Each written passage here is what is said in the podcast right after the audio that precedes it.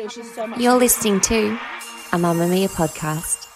Mamma Mia acknowledges the traditional owners of the lands we record this podcast on, the Gadigal people of the Eora Nation, as well as the Wanneroo and the Gamilaroi people. We pay our respects to their elders, past and present, and extend that respect to all Aboriginal and Torres Strait Islander cultures. Move by Mamma Mia is the exercise app for anybody, anywhere. And in case you missed it, we dropped a brand new stretching collection that can be used to improve mobility and bookend your favourite sweat sessions. Mamma Mia subscribers get unlimited access to Move, and we drop new workouts every single week.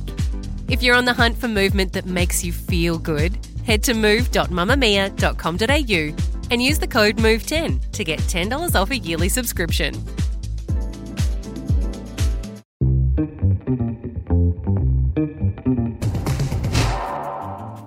From Mamma Mia, hi, I'm Emma Gillespie. Welcome to The Quickie, getting you up to speed daily. Here are the evening news headlines for Wednesday, the 30th of November.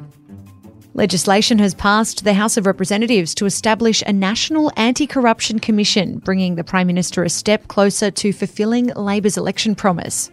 Legislation for the Commission today receiving bipartisan support in Canberra. The Attorney-General telling Parliament the agency is long overdue.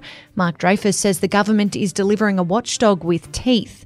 The body will be able to compel federal politicians, bureaucrats and officials suspected of engaging in corrupt behaviour with initial funding of $262 million over the next 4 years. Some good news amid increases in the cost of fuel and housing. New data from the Bureau of Statistics shows we're past the current peak in the cost of living crisis. The ABS figures show the largest fall in the CPI indicator since 2021 at 6.9% in the year to October, lower than the 7.3% movement reported in September.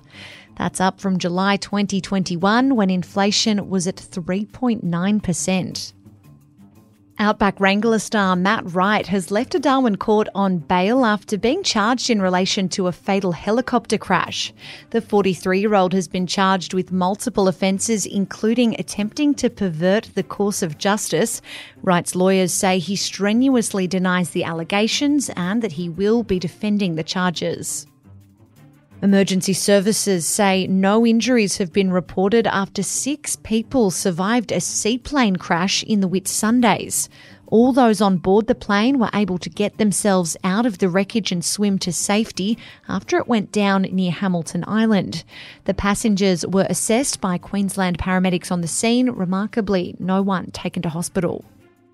And New Zealand Prime Minister Jacinda Ardern has shut down suggestions she was meeting with her Finnish counterpart for the first time because they're both young female leaders. Ms Ardern met with Finland's PM Sanna Marin with a joint press conference at Auckland's Government House to mark their first face-to-face interaction.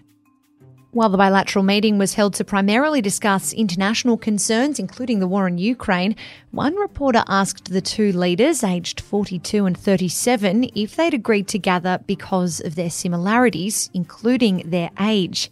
Ms Ardern responded by saying, "I wonder whether or not anyone ever asked Barack Obama and former NZ Prime Minister John Key if they met because they were of similar age.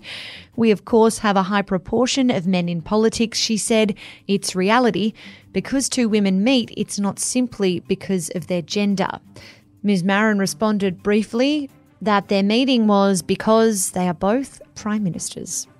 That's your evening news headlines. If you want more from The Quickie, check out today's deep dive on why so many people seem to be taking a break from their jobs at the moment and whether or not that could also be a good thing for you. Listen to The Quickie wherever you get your podcasts.